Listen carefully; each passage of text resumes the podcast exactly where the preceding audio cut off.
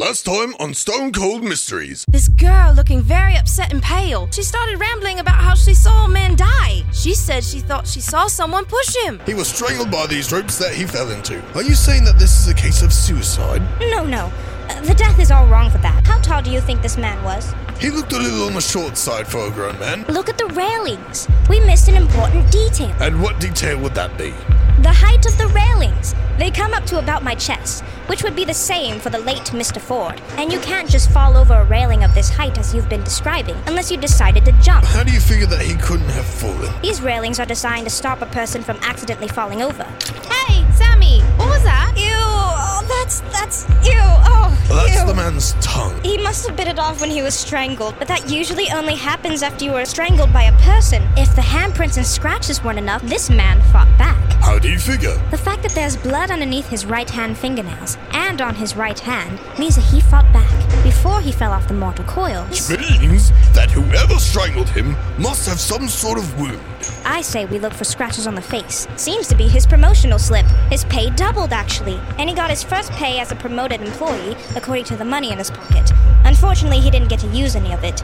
He just got promoted yesterday when he got off of work at 6. Mr. Ford has been doing an enormous amount of work for the past few months, and I thought he should be commended for it.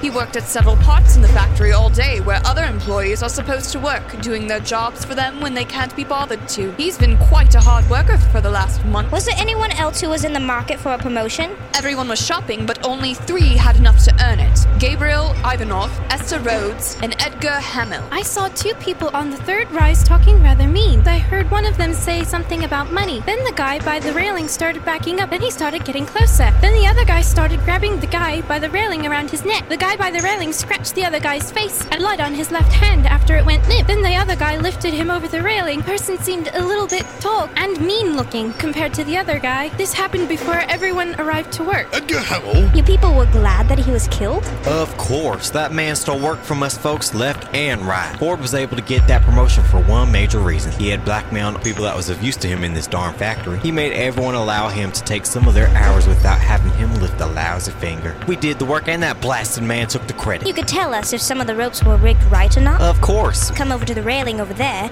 You could see the ropes in question. Uh oh, this is all messed up. What's that scratch on your face? Those long scratches on your left cheek. Some of the riggings on my last tune up snapped and cut me on the cheek. Ivanov? I don't care for Tim Ford. He always took my work just because he was able to blackmail me. I don't even know how he found out. He threatened to tell the overseer. Then I would be fired and ruined unless I let him take as much hours from me as he wanted while I did all the work. That's why I wasn't able to get the promotion. I was the top of the list, but he won because of his lies. So, how are you going to prove yourself to be innocent? I can't without an alibi, can I? I'm not guilty. Besides, I heard he jumped.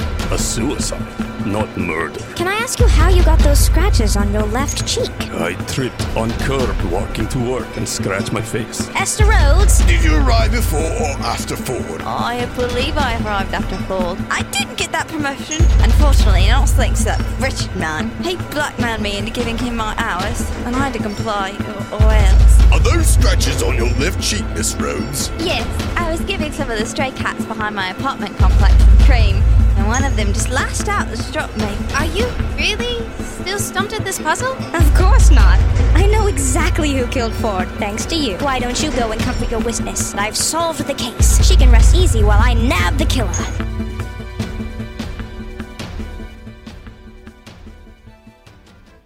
Now we return to Samantha Stone tricking Chief Shepard into believing she hasn't found the murderer when she actually has. Charles leaves to go to the witness. Okay, now to find the murderer. Samantha Stone goes to the third rise where the killer is working alone. Ivanov? Where are all the other workers that were here with you? Lunch break.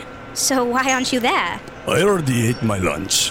Well, I'm glad you're here anyways. I've got something to tell you.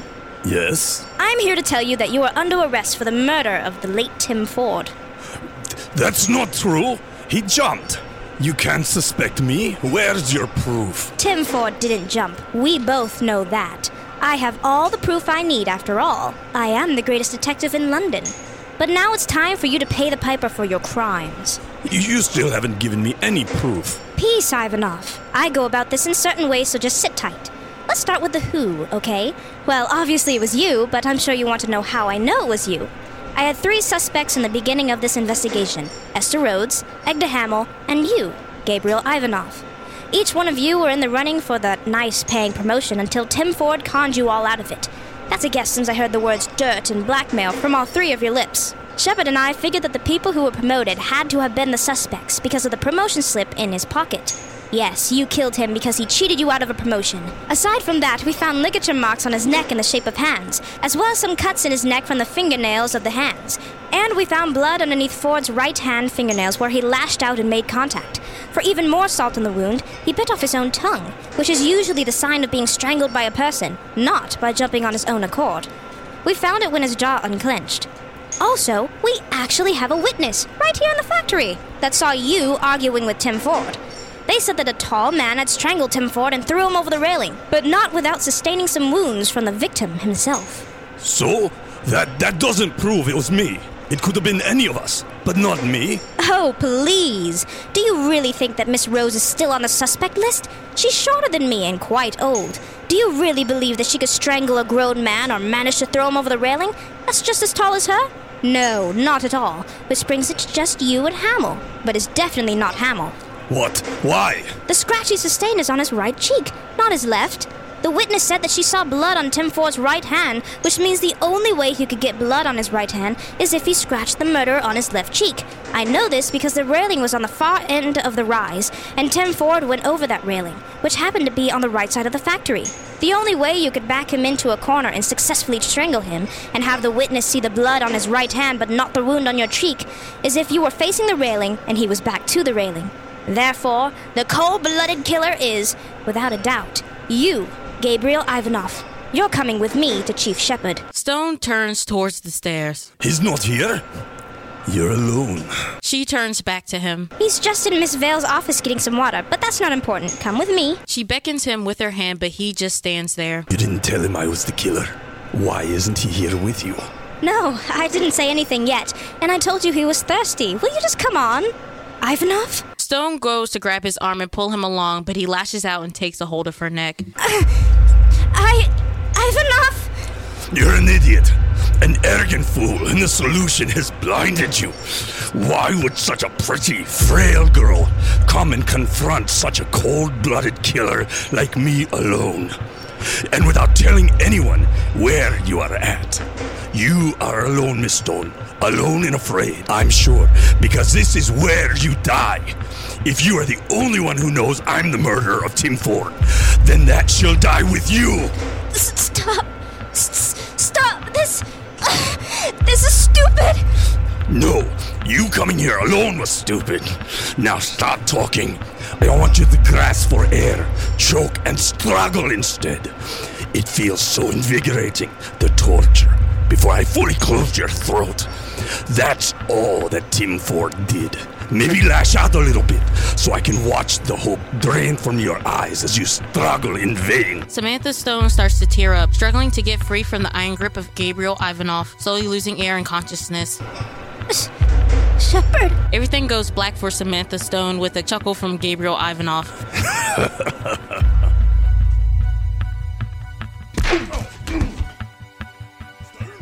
Stone! Yeah, Samantha! Please wake up! Come on, Samantha! You can't die yet! Sammy! Sammy! Oh no! Samantha! Samantha! You can't leave me. Not yet.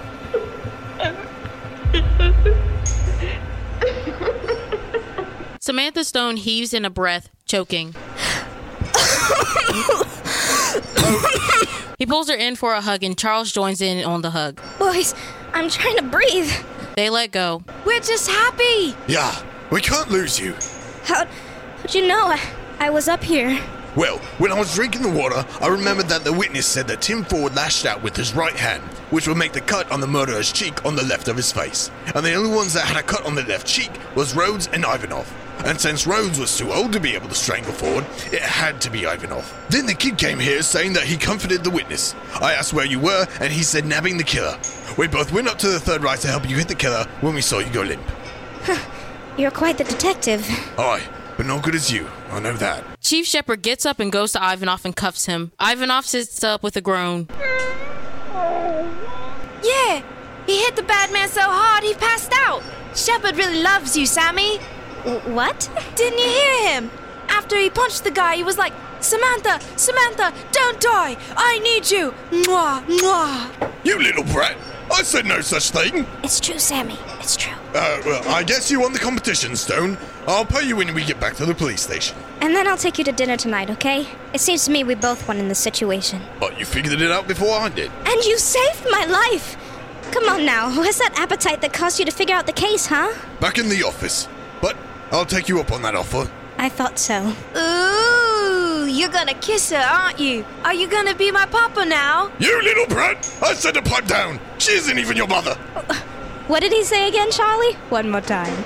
he said, Samantha, Samantha, don't die. I need you. Mwah, mwah. Stone and Charles both laugh as they walk down the rise with an embarrassed Shepard.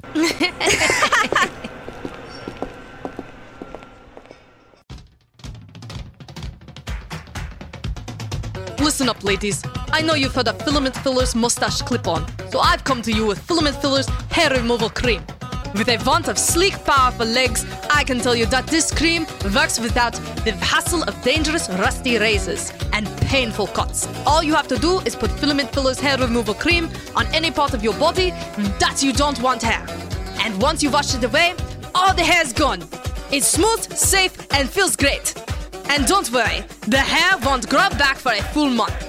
We know we must look drop dead gorgeous, girls, so get Filament Filler's hair removal cream. With Filament Filler's hair removal cream, you can live the dream of being a model queen.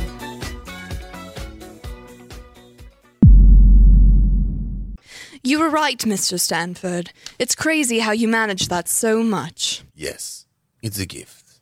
But continue. You were just praising me? Right. As I was saying, it's just as you planned. With a little prodding and the right words, anyone can be clay in your hands.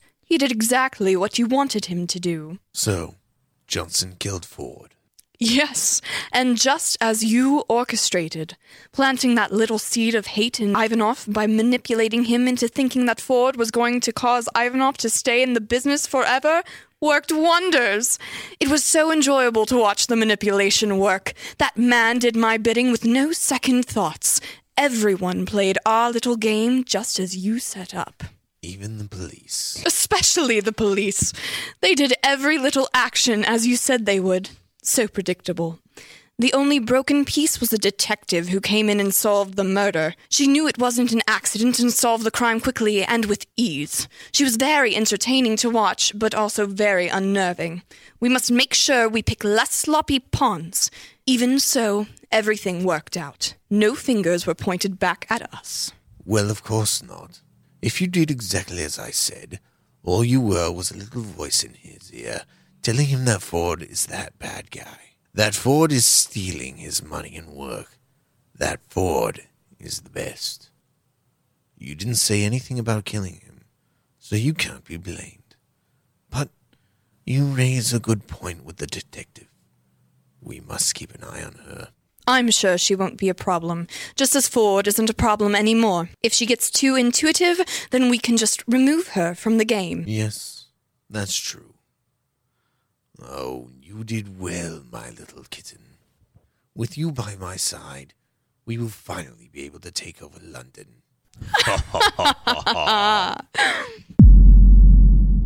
It is morning here in the murder cursed streets of London, October 10th, 1890. Samantha Stone, frazzled and on edge, is walking towards pugilism, the local boxing arena. She seems to be walking there with a purpose, a purpose of an escaped death.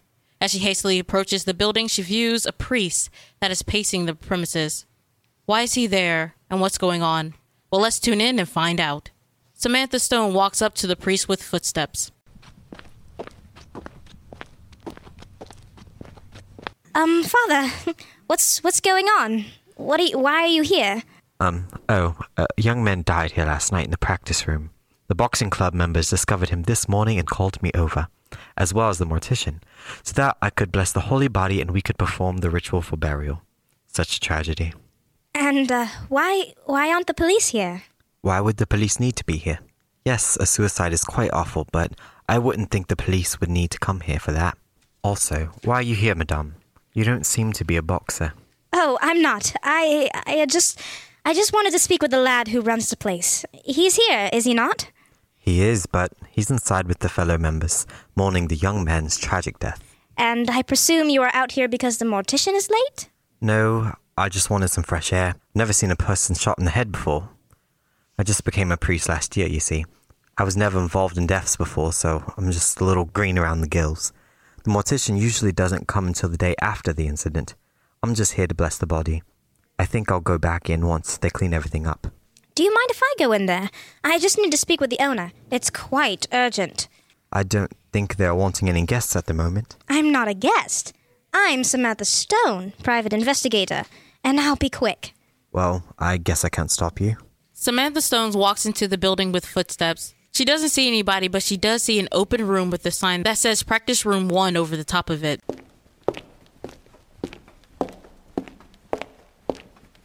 The priest did say that the young man died in a practice room. Maybe I'll find all of the members in this first one. She walks into the back with footsteps to see four members surrounding the body and one member mopping up the bloodstains on the floor, not touching the body yet. They hear her come in and look over.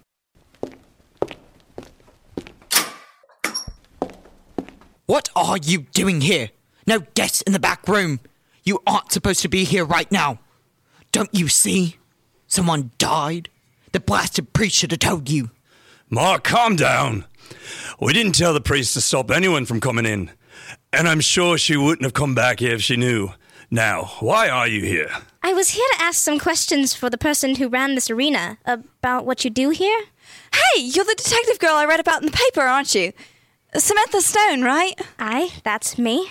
Guys, she can tell us if Patrick was actually murdered. Violet, we can't be bringing folks into private affairs. He committed suicide. It says so right in his note. Yeah, I don't see much point in prolonging everyone's pain over you believing something is wrong. Anyways, you wanted to ask some questions. I'm the man you're looking for, so why don't we go back up to the front with me? Away from this scene, so we can talk about it, huh? No, wait! You think he was murdered? Yes, it just doesn't seem possible that he got up and killed himself. Especially the way he was acting yesterday. And how was he acting? Well, his head was getting even bigger when he was talking about winning the title for our arena. We were supposed to fight the biggest battle of the year tomorrow, and he apparently was going to be the one to win us the 5,000 pounds. Yeah, he was going on and on about how he was the best thing that happened to our group, and he was the only reason that we ever win any of our fights. He was very full of himself, but he was good. I was able to beat him once, but sometimes the braggart is right about his claims. Sometimes. I wouldn't say that he's the best thing that happened to us or that he's that great. He was a fool. No one really liked him because of how much hot air he blew and how mean he was. But he was the main hard hitter for our group. That's why we kept him around. Hard hitter? You came into pugilism without knowing anything, didn't you? I guess that's no surprise. You didn't strike me as a boxer, but a hard hitter is a title for a heavyweight boxer that has all their strength in force, but definitely not speed. They can take and dish out a bunch of hits, but they lack in the speed and stamina department. The longer they're in the ring, the worse the outcome. Patrick and Kara are both hard hitters. Another title is speed. Speed is the opposite of hard hitters. They have a large deposit of speed and stamina, so they can stay in the ring quite a long time, throwing small but damaging punches in the long run. They don't have a lot of force and can get knocked out easily by hard hitters, though. Mark and Violet are both speed. Violet is the vice leader in our arena. I'm in the middle of the hard hitters and speed. I'm also the leader or the owner of this facility. Don't forget about Sharon, Andrew. Well, I'm not really a part of the boxing group. I'm the water girl. I bring the members water, towels, and other things they might need to call for. I worked with Robert Summers. I thought we agreed we wouldn't bring him up again, especially not in front of an outsider. Why? What's wrong with Robert Summers? He was the errand boy of our group. He was the nicest one of us all. He just lit up a room whenever he came in. He wanted to be a boxer like the rest of us, but he was very lanky and he didn't have the structure to be a boxer. So he stayed an errand boy. Uh, until a year ago, actually. A year ago today. He hung himself right here in the back room. Another suicide? Yeah, another one. It seems we're now cursed, aren't we? But we don't talk about him because it's just painful for us. He was my best friend. I should have known that he was depressed or something. He seemed to get new bruises every time he came in here. Maybe he was getting into some trouble, like with gangs. You think the bruises were the subject of his depression? Probably. but I wouldn't really call them injuries, bruises. It was more like senseless beatings. He would come in with huge black marks and welts on his body, especially in his face. And when one of us would question it, he'd shy away and said it was nothing. And obviously it wasn't, but the boy has a mouth like an oyster shell holding a pearl. You couldn't get him to talk for nothing. The only one who didn't seem concerned was the one who's dead on the floor. One time, Robert came in looking mangled. He was missing a few teeth and he was bleeding so much from the swells on his face that you could vomit. He couldn't even move his face, let alone tell us what happened. I just can't believe we got the same priest to come bless Patrick who blessed Robert. Still as queasy as we remember him. Well, that does sound bad. Maybe we should focus back on the murder of Patrick. Only you think he was murdered, Violet. It can't hurt for her to check. No, it can't. So I'll check. But first, I would like to know everyone's full name. You five may be comfortable with calling each other by your first names, but I'm not. And please include the dead man's name as well. My name's Andrew Carson, and this is Violet Moore. He's Mark Carlisle, and she's Kara Smith, and that's Sharon Terry. The deceased is Patrick Richardson. Samantha Stone nods and bends down to look at the body. She picks up a piece of paper from the ground. So this is the suicide note. Yeah, although it doesn't really sound like him at all. It goes on and on about how he hated life and how he was not a good person and how he just didn't want to live anymore. If there's one thing we know about dear old Patrick, he was high on life and didn't care who he hurt to show it. He was a pompous fool, but a good fighter. It was strange that he killed himself before his big fight. Hmm, well, good to know. The body is quite stiff. That means that rigor mortis set in at least 24 hours ago. He slumped against the wall.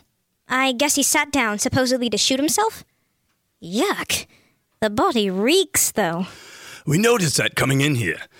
We had to clean up the area, mostly because of the priest. And when you get in close, oh, you can smell it. Maybe it's just because the body died. No, no. You'd know if that smell was because of death. Decomposing bodies definitely have a distinct smell, but they only begin to decompose after day two or three. The smell you smell now is definitely body odor. Well, you're definitely going to smell that on a guy who exerts himself all the time. He always used this room for the punching bag. It's the best punching bag for practices, that and the fact that the room is number one. He was most likely practicing. Why would he be practicing if he was going to kill himself? Why was he even here? Maybe he wanted to be in his favorite place to die. You know, to have a last happy thought. Maybe. Wait. Now this is weird. What's the problem? The gunshot wound. The place where he shot himself isn't burned. Why is that weird? He shot himself, not burned a hole in his head. No, you don't understand. A suicide gunshot wound should have burn marks around the entry hole. This is because the gun barrel becomes quite hot after firing, enough heat to sear or burn the edges of a wound.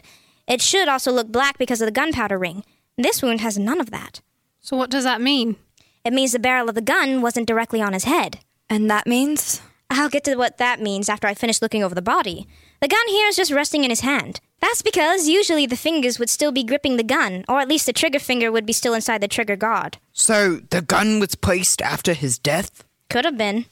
I'll finish my investigation of the body, then I'll know for sure. Hey, look here! There's a piece of paper in his pocket. Samantha Stone takes the paper out of his pocket. What does it say? It says, We need to talk. Meet me in one of the practice rooms tonight. That's it? No name, no time, no date. So that could have been any day before his death. Well, one can assume it was within 24 hours of his death since he still has it in his pocket. Usually a person would throw it away after a day's time, or right after the meeting. Great. Now we know he met someone before his death, so that means Violet was right then? He was murdered? It's looking that way. But I wish I had something else. Another piece of evidence to tell me for sure. Well, nothing is ever set in stone, so how could you ever be sure of someone's death? True. But I think I just found the evidence that says he was definitely murdered. Everyone take a look at his right hand. Everyone bends down to take a look. What are we looking for? I'm betting anything out of place, stupid. I think she means the blood spatter on Patrick's hand. I can't place it, but it looks kind of strange. What your eyes are seeing, but your brain hasn't noticed, is the blood spatter on his hand is cut off. Like there was something on his hands before he was killed and they were removed after. Well, I guess a dead man couldn't do that. So that means someone did murder him and they took something out or off of his hands after the gunshot blew a hole in his head and blood spattered everywhere. I was right! That you were. Do you have a phone around here? I need one of you to call the police. There's been a murder. Hey, loyal customers, Fastener Boys is coming back better than ever with an all new Velcro. Fastener Boys Velcro Mark II. A Mark II? the same as the first version we had, except for this time, there's a button on the flap for quick and easy release. This Velcro is tough and won't come apart unless you press the button. The button causes the rungs on the Velcro to straighten, which releases the hold. Fastener Boys is the best thing to happen to shoes since shoelaces. And don't forget it, Fastener Boys.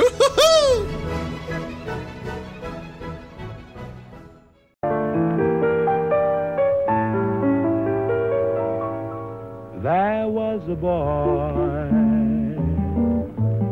a very strange, enchanted boy.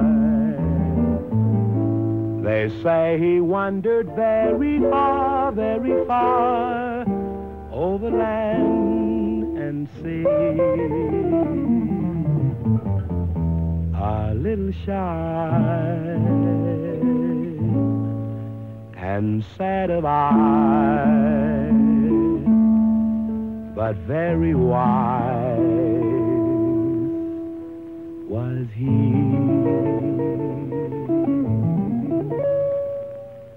And then one day, a magic day, he passed my way. And while we spoke of many things, fools and kings, this he said to me.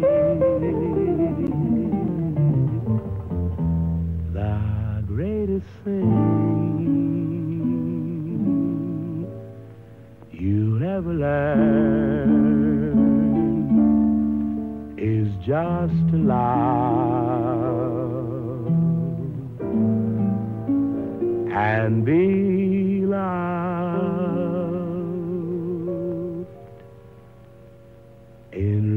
in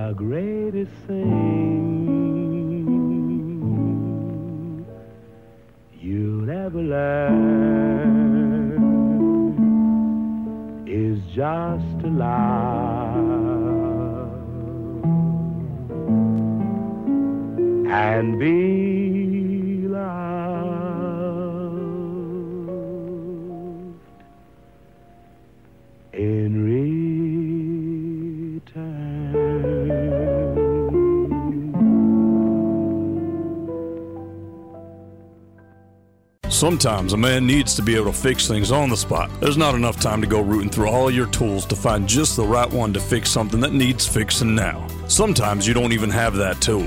Lost forever or never bought. What are you going to do? What are you going to say to your girl when you just don't work right anymore? Make her do it? Of course not. That's why it's crucial to get your hands on the multi knife. This knife has a screwdriver, wrench, saw, knife, clippers, magnet, flashlight, level, tire gauge, pen, and a flask all in one. Plus, it has a bottle opener for those special occasions. Not to mention that this knife is so compact, it can fit right in your pocket. Don't mess around with those lousy old tools anymore when you can keep everything you need right in your pocket. Get you a multi knife from Harris Hardware Store today. Chief Carter Shepard arrives with some policemen at Pugilism, where Samantha Stone is outside waiting. This is definitely a first. Usually I call you to the murder, not the other way around. Are you planning on hiring me? Don't be daft. I just happened to be here when the murder was being cleaned up. Good thing most of it was preserved. Or would you like me to say, Come on in, Shepard. We've got a strange mystery on our hands. A murder that looks like a suicide. Take a look. I know you can solve it. I don't sound like that. Yes, you do, Shepard. And why are you here, anyways? I really don't think we need to worry about the little things when we have a murder almost disguised as a suicide, do we? Come on now. All right, all right. let's go in, but you're gonna have to tell me later. Um, excuse me, um, do you mind if I follow you around? There's still blood all over the floor, and we're going to be looking at the body. Are you sure you want to do that? I'll be fine. Um, I'm going to have to get used to it at some point. Um, I'm a priest after all, and not all bodies that need to be blessed are going to look nice. Well, that's an understatement. The last murder we solved, the dead guy bit his tongue clean off. It was quite a sight. Shepard! Stop that! Man looks mortified. Uh, I'll, I'll be fine. well, come on then, Iron Stomach. We've got a body to examine. Oh, I, I guess I should introduce myself. I'm Father Murphy. And I'm Police Chief Carter Shepard. I'm sure you already know her. The three walk into pugilism. The boxing group comes out to greet them. Oh, Miss Stone! The police are here now. Great! We left the rest of the crime scene as it was, just like you asked. So, want to clue me in on what's going on so far? How are you so chummy with the boxing folk when this is your first time here? This is your first time, right? As far as we know, yeah, this is her first time here. Pops. Considering what's going on, we walked into our building this morning to practice like usual. We walked into the back to be greeted by one of our members, dead as a doornail, having shot himself sometime after we left yesterday. Which is what we all thought until Miss Stone came in here and proved us all wrong. She said that she knew he was murdered because there was no burn or black marks around the entry wound of the bullet. He stunk of sweat, the suicide note was off. He was meeting someone last night and the blood spatter on his hand was cut off, like someone removed something. Don't forget that she thinks someone placed the gun in his hand after his death. I knew it! I knew he was murdered all along! Says the girl who wouldn't been able to prove a thing without the private investigator here. Cool it, Mark. But I think that about sums it up, Copper. If nothing, our group has one heck of a memory. Pops. Pops. Did that boy seriously call me Pops? I'm not old. You're older than me, that means you're old. Plus, you sound like you goggle nails. That's kind of mean, Mark. Although he does have a certain rasp to his voice. Eh, I think it's kind of nice. Well, we certainly have a motley crew here, don't we, Shepard? The sooner this is over, the better. Does that mean you're going to ask everyone for the statement? That and their alibis. But how do you know that? I may be a queasy priest, but I'm not stupid. Priests have been near crime scenes and police before. We know certain things. Fair enough. To successfully interrogate each and every one of you, we will need your full cooperation. First, we need all of you to take a seat or do whatever out here. Just don't come near practice room two. We don't want you to change your stories based on what one of your teammates say. Sherry? Yes, sir? Get a couple of policemen to guard out here so no one tries to go near the door. I want you to guard the room with the body. If you see or find anything, notify us. Yes, sir. Well, now since that's settled, Mr. Carson, we will speak to you first in practice room two. Oh, Father, we will speak to you as well, so don't go anywhere, okay? The three walk into practice room two.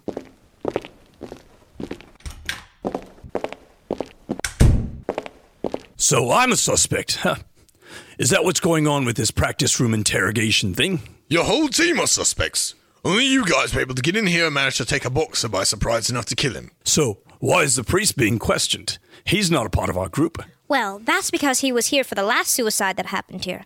Besides, I'm very thorough with my investigations. Okay, so, what do you want? I'm not guilty. That's what they all say. We want you to give us the times when pugilism opens to win it closes for your crew. If you know that, what you did yesterday, and your relationships with the deceased, you should also throw in what you know about your crew concerning the dead man. Of course, I know when pugilism opens and closes. I run the bloody place. But that time is really only for the public. Our boxing facility is open to the public from 10 a.m. until 6 p.m. That's when people are allowed to come in to practice, train, or just watch the training and fights. We mostly get men, but sometimes women come in. Now, my crew usually arrives between 9 and 10 a.m. I come here at 9 most days. I am the boss after all. Violet comes in at that time too. Mark, Kara, and Sharon usually get here around 10. But they got here today when Violet and I got here because we needed to start cracking down on our training since the big fight, the biggest fight of the year, is coming up. Okay, but when does everyone leave? Why do you say that the time is only for the public? Because we all have keys. It's not like my teammates would steal anything from here. Nothing is that valuable, most of the stuff here is way too heavy and big, anyways. We all have mutual trust. Sure, it took me a few years to trust these guys, but once we established a group and friendship, I thought they deserved it. Blast it! That means any one of you could go in and out of this building anytime you pleased. Right. It's better that way. Oh, it was. My group used this gift so they could let off some steam or get some late night practice in when they wanted to. You should know this place is our home away from home. Unfortunately, It's become more and more like an emotional jail cell. You're referring to the suicides, right? I tried getting the priest to bless this place instead of the bodies. It's like you people are cursed. But, for my sanity, there is at least one block of the day that has other people in it, besides you guys, right? The 10 to 6 time period? That's right. That's 15 hours that the crime could have happened. Right. Only 15 hours. Uh, Wait, what? 15 hours? You mean you didn't find a time frame? I would have, but the time frame is all screwed up. Usually you can tell by rigor mortis, but since the body is so rigid, rigor mortis is saying that he was killed when there would have been mass amounts of people in the building.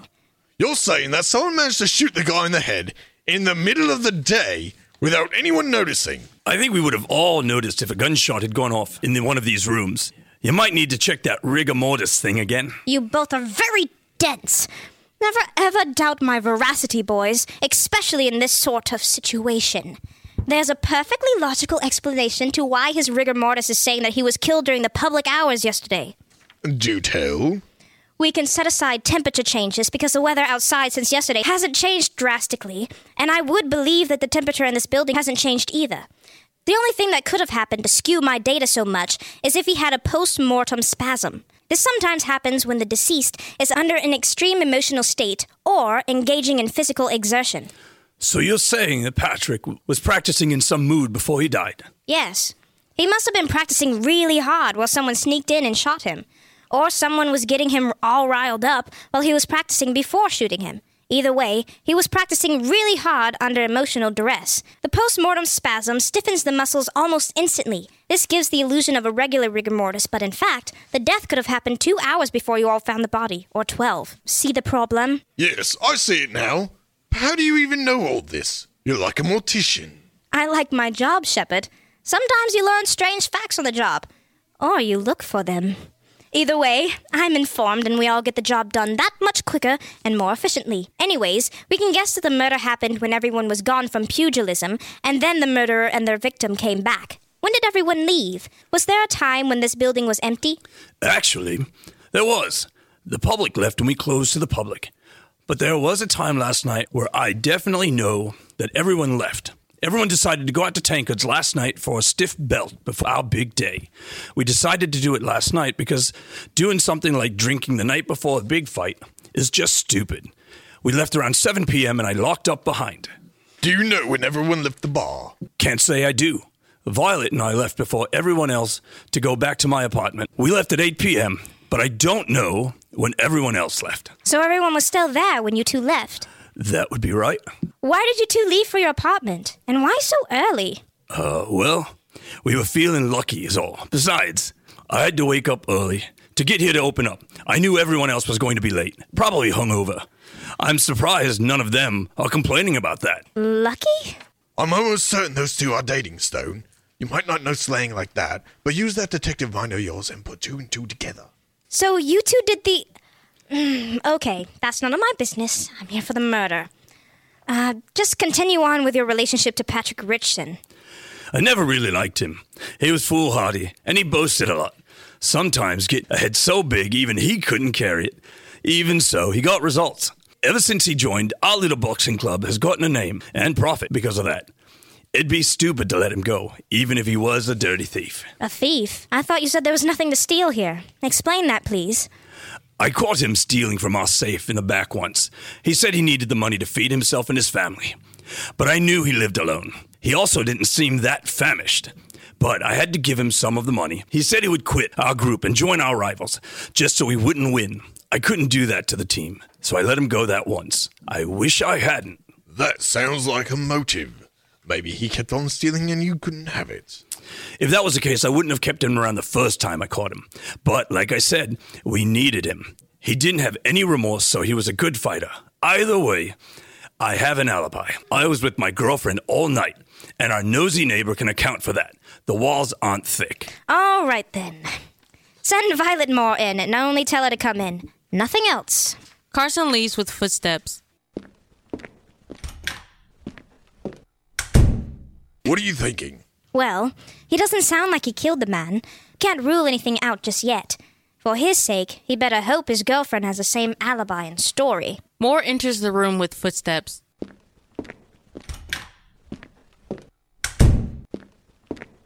My turn to be a suspect? Uh, you sound a bit giddy to be a murder suspect. Well, this is just also exciting. N- not the death part, but the investigation. I knew he was murdered. You said that before. What do you mean? I just felt like something was wrong with the whole situation. Why would he commit suicide when he was so high on life? And there was the big fight that he was so raring to go for? Why commit it in pugilism? It was just strange. Well, you were right about the murder part, but you're still a suspect. That's nothing to be excited about. Anyways, we have a few questions to ask you. No problem, I'm happy to help. When did you and the others leave this place last night? Or did you? Oh, we did. We left around seven last night. We had to make sure we were only left after the public wasn't allowed to come in. Andrew locked up and we went to Tanker's for drink. I think I only had one or two drinks before we left at eight-ish. Everyone left at eight? Uh, oh, no, no, no. Just Andrew and I. We headed back to his place to have some fun, if you catch my drift. There was no way we'd invite the others for that. Yeah, we understand. Do you have a key to pugilism? Yes, so we can get extra practice and come and go when we please. I guess it wasn't the best thing, was it? Not really, since it let anyone in your group commit crimes. What was your relationship to the deceased? Besides teammates, nothing important. I don't really like him though, especially with the way he treats Kara. What happened with uh, Miss Cara? Oh, I guess you should call her Miss Smith. Anyway, he beats up on Kara emotionally for being a woman hard hitter. She's definitely an awesome boxer and well suited to be a hard hitter. Physically fit, tall, and large muscles. So obviously you can see why he abused her. I guess his little brain couldn't handle the fact that she could be stronger than he was. He was a wretched man in that respect. Yeah, women aren't usually like that, but she has talents and certain gifts, and she chooses to use them instead of to hide them. I respect that. As do we. But what exactly did he say to Miss Smith? Just a bunch of derogatory terms, saying that she could never be a real boxer, a woman in man's clothing, things like that. I don't know how much it got to her, but it was even worse when she and Mark started dating. He started berating them both like they were less than him or whatever. Mark hated him, you could tell. One time he punched Patrick so hard he knocked out his tooth. I've never seen a speedboxer hit so hard. Kara, on the other hand, never seemed to retaliate. I never knew where the anger went. I mean, if I was bullied like she was, I would hit him too. Why weren't you bullied? I'm second in command around here. Perks of knowing the heir to pugilism ever since he was a kid. Plus, I don't think Patrick would dare bully me since I'm dating the guy as well. All right. Well, thanks for what you said. You might as well send Cara Smith in. Tell her nothing except to come in. Violet Moore leaves with footsteps. Seems that her story checks out with Carson's. It's too bad that we don't know when the others left the bar, though. They will all tell us sometime, unless they were completely intoxicated. But we know one is lying. Carson and Moore are a special case since they both left together and seem to have the same story. Unless they killed the kid together. Either way, what she said about Smith unnerves me. Yeah, all those bottled up emotions can't. You wanted to talk to me? Yes, just about the issue that transpired. You mean the murder? Ugh. I just wish that jerk killed himself. Now one of our teammates is going to be taken away. If only Violet kept her mouth shut. You can't say that. Murder is murder, and it's never good. We can't let a guilty person get away with such a crime. I know, I know. But Patrick isn't, mm, wasn't innocent himself. He did a lot of bad things. He deserved the penalty he got, just not from the person who gave it. Well, I'll ask about the bad things he did later. First, I want to know about the things that transpired last night. Did everyone leave pugilism last night? Yeah, we were all going to celebrate the fight happening tomorrow by going out to Tankards. I think we all left around 7 o'clock. Do you know when people left? Not everyone, but some. I know that the two lovebirds, Andrew and Violet, left around 8 after a couple of drinks. They looked so completely in love it was nauseating. I'm suspecting that they went to his or her apartment to, well, you know. Mark and I left around 9 to go back to his apartment. What? To do the thing? Hmm? Uh, oh, no. I haven't been able to get a job outside of boxing, so I can't afford an apartment.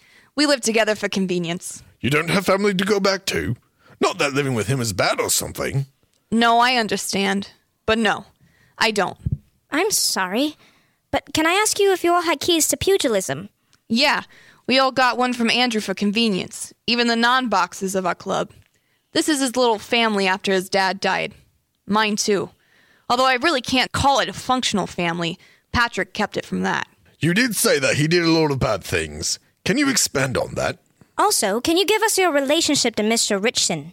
Certainly. Patrick was complete scum, to put it bluntly. He harassed me because of the abilities I had to be a hard hitter. He always said that I shouldn't be here. I was trying to be something I wasn't, and even that I looked and acted unnatural. I know I'm not the caricature of an ideal woman, but there's nothing wrong with me. Mark doesn't think so, but that's only some of the tame things he said to me. The worst part was that he liked to belittle me in front of the group. I hated it. It was embarrassing. Obviously. There's no doubt it wouldn't be. But why didn't you retaliate or anything? Stone is right. I know that being a hard hitter is a very tall title to live up to. You probably could have taught him a real good lesson. I know I could have, but what good would that have done? If I knocked him out or something, he would just would have come back with even worse insults, like how I was a freak of nature or something. He once said that I should be in one of those one shillin' traveling circuses. I had to keep my anger down or I wouldn't have been able to control it. But you did control it, right? I won't let my anger get the best of me, Miss Stone. I don't like how that question sounded like you were accusing me. I did not kill Patrick. So then, how did you get rid of your anger? In the ring. I usually win by a landslide because I picture his face on the bodies of my opponents. Punching bags are also quite the stress reliever. Although I got great satisfaction from Mark punching Patrick some time ago. Patrick was being his usual self towards me, and I couldn't calm Mark down that time. But I'm glad I didn't. Patrick lost a tooth that day, a forever scar that he would have to live with for the rest of his life. Too bad that he had to die so soon. Living with the front tooth gone would have caused him so much misery. Anything else we should know? Hmm. Oh, one more thing. I can't remember when this was, but I was going to do some late night practicing when I thought everyone was gone. I went in and then I heard yelling from the back. I know eavesdropping is wrong, but I overheard Andrew yelling at Patrick for stealing money from our safe. He said that he should kill Patrick for such a betrayal of trust like this, but Patrick used his slick tongue to get away with stealing and the money and still be in our group. I still can't believe Andrew didn't go to you guys for such an offense, but I wasn't at liberty to do anything since I did pretty much spy on them. Well, you were a big help. Please send Mark Carlisle in next. Don't tell him anything except that he needs to come in here. Cara Smith leaves with footsteps.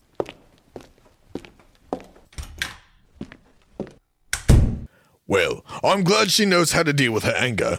She doesn't seem so crazy like I thought she would be for holding in her emotions like that. The thing is, Shepard, she didn't hold in those emotions. She just didn't use it on Richson. But I understand what you mean. Looks like we don't need to ask the other two about the keys or the time that they left pugilism last night.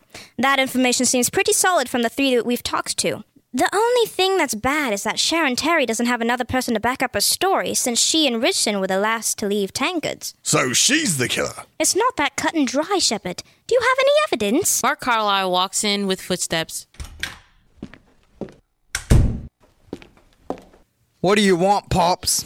Hey, are you two married? What? What? What? No, no, no, no, no, no. Colleagues no, no, only. We just work together. Yes, but, uh, th- th- yes. Hey, it was just a question. You two seem like you would be streamlined work ethic and whatever. We aren't here to talk about that.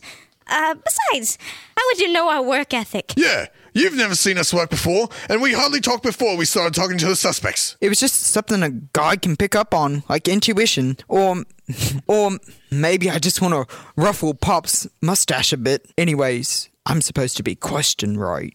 We just want to know when you left Tankards and if anyone left with you. Also, if you could give us your relationship to the deceased, we'd be much obliged. I left Tankards with Kara.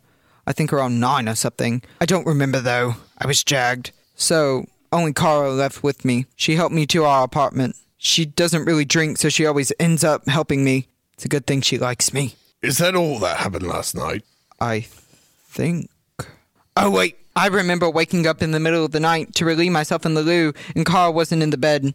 I didn't think anything of it, though. It's not like she has to stay in my apartment all night. Besides, when I woke up in the morning, we had a bunch of food on the table that wasn't there before. I suspect she went to shop. Well, that's certainly a new piece of information. What about your relationship to Mr. Richson? I hated him. He always harped on Kara.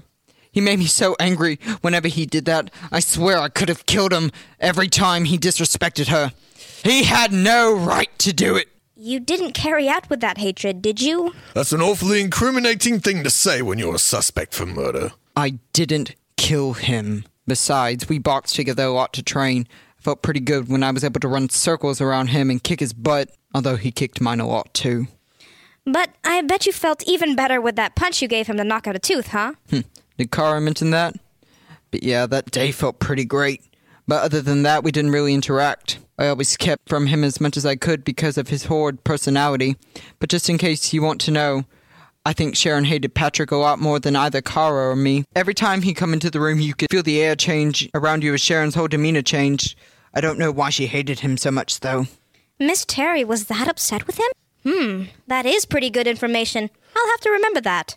I think that's all we need from you, Mr. Carlyle. If you could send Miss Terry in without telling her anything other than to come in, that would be splendid. Great.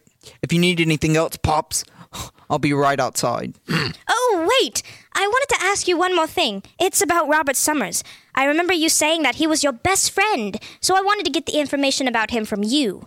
He was a part of this group, so I believe any information I can get would be good information. Well, you already heard how he was beat within an inch of his life all the time when he came into work. He never said anything about it. Yes, I remember you said it was a gang? Yeah, but I have no proof of that. I couldn't get anything from him. That hurt a lot. He did say, though, that those bruises were making him stronger to achieve his goal. I couldn't get anything else from him, though. I guess. I guess there's not really much to say about Robert, except for some reason he seemed to look up to Patrick, even though Patrick definitely looked down on him. I don't think there's anything else besides that he was a great kid and a good friend.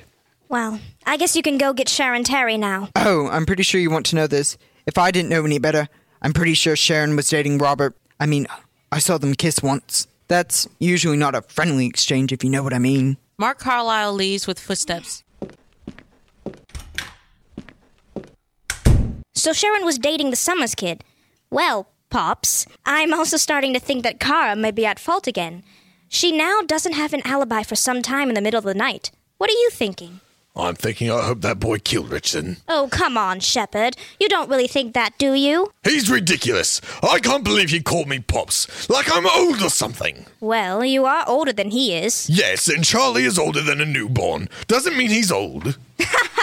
Well, don't hold anything against him. I mean, he practically said that we were a cute couple. What? The stone? Sharon Terry comes in with footsteps. Let's just get this over with. I didn't kill Patrick Richardson. All right then. Case solved. She didn't do it. You may go. Yeah, look, we can't pass you off just because you say you didn't kill him. We have to conduct our investigation first. So, when did you and Patrick leave Tankards last night? I left before Patrick. At 9:30, I believe. Pretty soon after Cara and Mark left. I didn't have much to drink last night, but Patrick looked pretty drunk though. I think he probably left after me. I left to go back to my apartment to call it a night. That's all I did last night. So no one left with you? No, it was just me. So, how can you give us an alibi for last night? I guess I can't, but I swear I didn't kill him. We'll be the judge of that. What was your relationship with the deceased? Well, he was technically my boss, along with the rest of the members, since I was a water girl. He was never polite about it, like the rest of the members, though. I wouldn't really call him a friend either. Not after the way that I saw him treat Kara. Anyone who has the nerve to treat someone like that is not a potential friend. I still sometimes call him Patrick, though. With the atmosphere in this place, it's kind of hard not to. That's understandable. But why did you become a water girl? I'm sure it doesn't pay much, and if it's that terrible, why stay? Hmm. Well, I just thought I could learn a thing or two about self defense. Then I became friends with most of the members here, so I stayed. Uh, hey, did you manage to learn anything by just watching? Um, yeah. I learned how to get out of a chokehold if I ever needed to. How is that done? Stone, why are you concerned with I'm not. Maybe it's pertinent to the investigation. How exactly? Never mind. Can you just tell us anything else you know? Also, I remember the group saying that you were a water girl with the water boy Robert Summers. I wanted to ask you about him since you two had the same job. Robert Summers was an errand boy, not a water boy. He left pugilism to get things for the teammates in pugilism. I only brought water around to the members. There's nothing really to say about Robert, except that he always got beat up, and he was a very good person. I liked him. So you two were dating? What? N- no, let me rephrase that. I liked him as a friend. We never dated each other. He asked me, but I turned him down. Mr. Carlyle said that you two kissed. No, he kissed me. That was when he asked me out. He thought that if he made the first move, I'd say yes, but that's way too forward for me. And besides, he's only a friend. Mark probably didn't eavesdrop long enough to know that I pushed him away after I realized what he was doing. Right. Okay then. I think that's all the questions we have. Is there anything else that you should tell us? Not really, but I did notice that a year after Robert was working here, bloodstains started to appear on the mat, more and more whenever I came in the next morning. They always seemed to appear overnight. I never knew what was happening, but after Robert died, no new bloodstains appeared on the mat. Aren't bloodstains common for boxing? I would think that'd be a pretty dangerous sport. That is correct, but but the only people who fight in the ring are our teammates, and it's not really fighting, more just training. Blood isn't shed. You mean real fights don't happen here? Very rarely. We don't have a big enough ring for a real fight. We travel to other rings to compete there. I think the last fight we had here was over three years ago. That's all I have for pertinent information. All right. If you could tell Father Murphy to come in, don't say anything else but to come in, that would be great. Sharon Terry leaves with footsteps. That's weird that bloodstains would appear on the mat only when Summers was working here. No, she said after he'd worked there a year. And it's less weird than you think. So you know why bloodstains were in the ring? Yes, but I'm going to save that for after we figure out the murder. Fair enough, but I hope that's soon. Priest Murphy comes in with footsteps. Good day to both of you. Um, I was summoned. Ah, yes. We wanted to ask you some questions about the murder. I'm not a suspect, am I? Oh no, we just thought that you could give us a different insight on the case. Specifically, if there's anything you can tell me about the Robert Summers funeral or case. The members did say that you were there as well. Anything that you can tell us about Summers and his relationships. Also, the relationships between Richardson and the others would be greatly appreciated. I'd be happy to. I have to tell you that I don't know any of the kids very well. I only came to bless the bodies that committed suicide so that they could pass on. I can only tell you what I noticed at the funerals and some confessions. So, I guess I'll start with Mr. Summers' funeral. Mr. Summers died last year, October 10th, 1889. I blessed him the day after, and we had the funeral procession a couple of days later. At the funeral was only some other priests, the members of pugilism, and myself. I don't think he had any immediate family there. I remember Miss Terry saying that he was estranged. Everyone that was there looked quite upset over the death of Mr. Summers, and rightfully so. Although Mark and Sharon looked especially upset, I believe Sharon was crying the most. The only one who didn't seem upset was Mr. Richardson. He looked like he didn't care at all, and I remember him leaving halfway through the procession. That's terrible. But you said something about confessions. Yes, I suppose my story about the funeral procession is done. I did have three confessions in a span of a month that concerned the death of Mr. Summers one from Miss Smith, Mr. Carlyle, and Miss Terry. Do you remember what was said? Bits and pieces. I remember Miss Smith saying that she felt awful about the death of Mr. Summers, how she just wished she asked him more questions about the bruises on his face.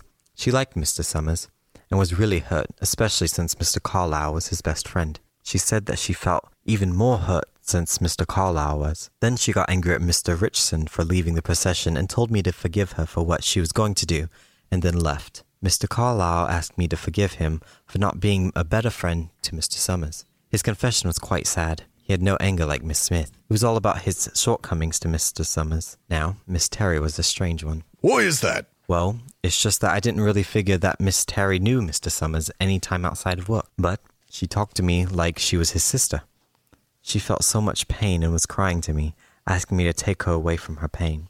Of course, time is the only thing that would help, but I knew that wouldn't console her. Then, about two weeks ago, she came in again about Mr. Summers. So, that's the strange part? Yes, she said that she wished that she could see Mr. Summers again to tell him that she was sorry and that she was wanting to give him a gift for the day that he died. I don't know how that constitutes a confession, but I guess that she thought the only way to talk to him, per se, was through me, and I wasn't about to turn her away. Well, I don't think that's too strange. I bet the gift was flowers on his grave, and she just wanted him to definitely know that they were there. I just think it's too bad that this Richardson guy is such a snake. It almost makes you want to not solve his murder, huh? But alas, justice is blind, and I have a sworn duty to bring criminals to justice. Aye. Well, I think that's all we need from you, Father Murphy. I don't suppose you know anything else about the group, do you? Unfortunately not. I do hope I've helped. Please find the killer. Will do. We will accompany you outside to the others in a moment. Father Murphy leaves with footsteps. Sophie's is reigning in the new year with a remodeled version of Sophie's Soap Suds.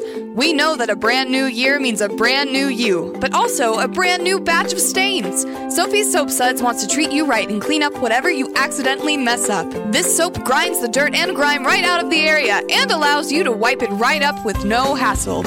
Our cleaning agent now doesn't even need to use water, so it's cleaner and less wasteful. Just spray it on the affected area and wipe it right off. It's that simple. So if you want to be cleaner this new year, buy Sophie's Soap Suds, soap and cleaning agent. You know what to do, folks. When all other soaps are duds, buy Sophie's Soap Suds.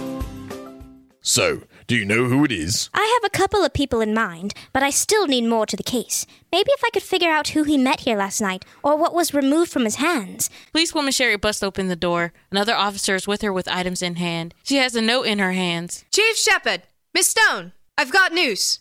Oh, sweet mother of mercy. I think you scared Stone a bit there, Sherry. But what is it you want? Oh, excuse me, ma'am, but I think I found some evidence. As I was looking through the space where Mr. Richson died, I happened to see a group of lockers with all the names of the members here. I thought to myself, maybe some clues in the case would be in the lockers. So I looked through them all. None of the lockers had anything weird in them except for a locker with Robert Summers on the front. It was jammed pretty tight, and the only one with a lock on it. So I had to get the lock taken off and pry open the door. Once I opened it, I found some really strange things a rope that was tied up as a noose, bloody men's shirts crumpled up in a bag in the corner, and these sweaty, although dried, but the smell of body odor is unmistakable, bandages with blood droplets splattered all over them. Plus, I found this suicide note in an envelope marked from Robert Summers to Sharon Terry. Chief Shepard takes the note from Sherry and reads it. Dear Sharon, I will miss you, but I have to do this. I thought I was going to become what I wanted, but I was lied to. All my pain and suffering to just get laughed at to my face, abused even more, and left knowing that I was a pathetic person as well as gullible. I shouldn't have believed what he said, but I must go now. I can't live knowing what I've done, giving up my pride and dignity, even my soul, to obtain something that I could never reach. I don't want to live anymore. Life was hard to begin with, but I will always love you, and I hope that we can be together again. Signed, Robert. Sad, but kind of cryptic, don't you think? Oh no, Shepard. In fact, I think this has helped solve the puzzle. Let's gather the suspects, Shepard. I've just cracked the case. Here we end the fourth episode of Stone Cold Mysteries with a challenge Find the killer. Were you paying attention? Now you have all the tools you need to solve the murder. Message us on Facebook at 88.5 FM WCUG or tweet us at Cougar Radio WCUG with the killer, the motive, and the weapon. Tune in next time to hear the solution and to listen to another Stone Cold Mystery.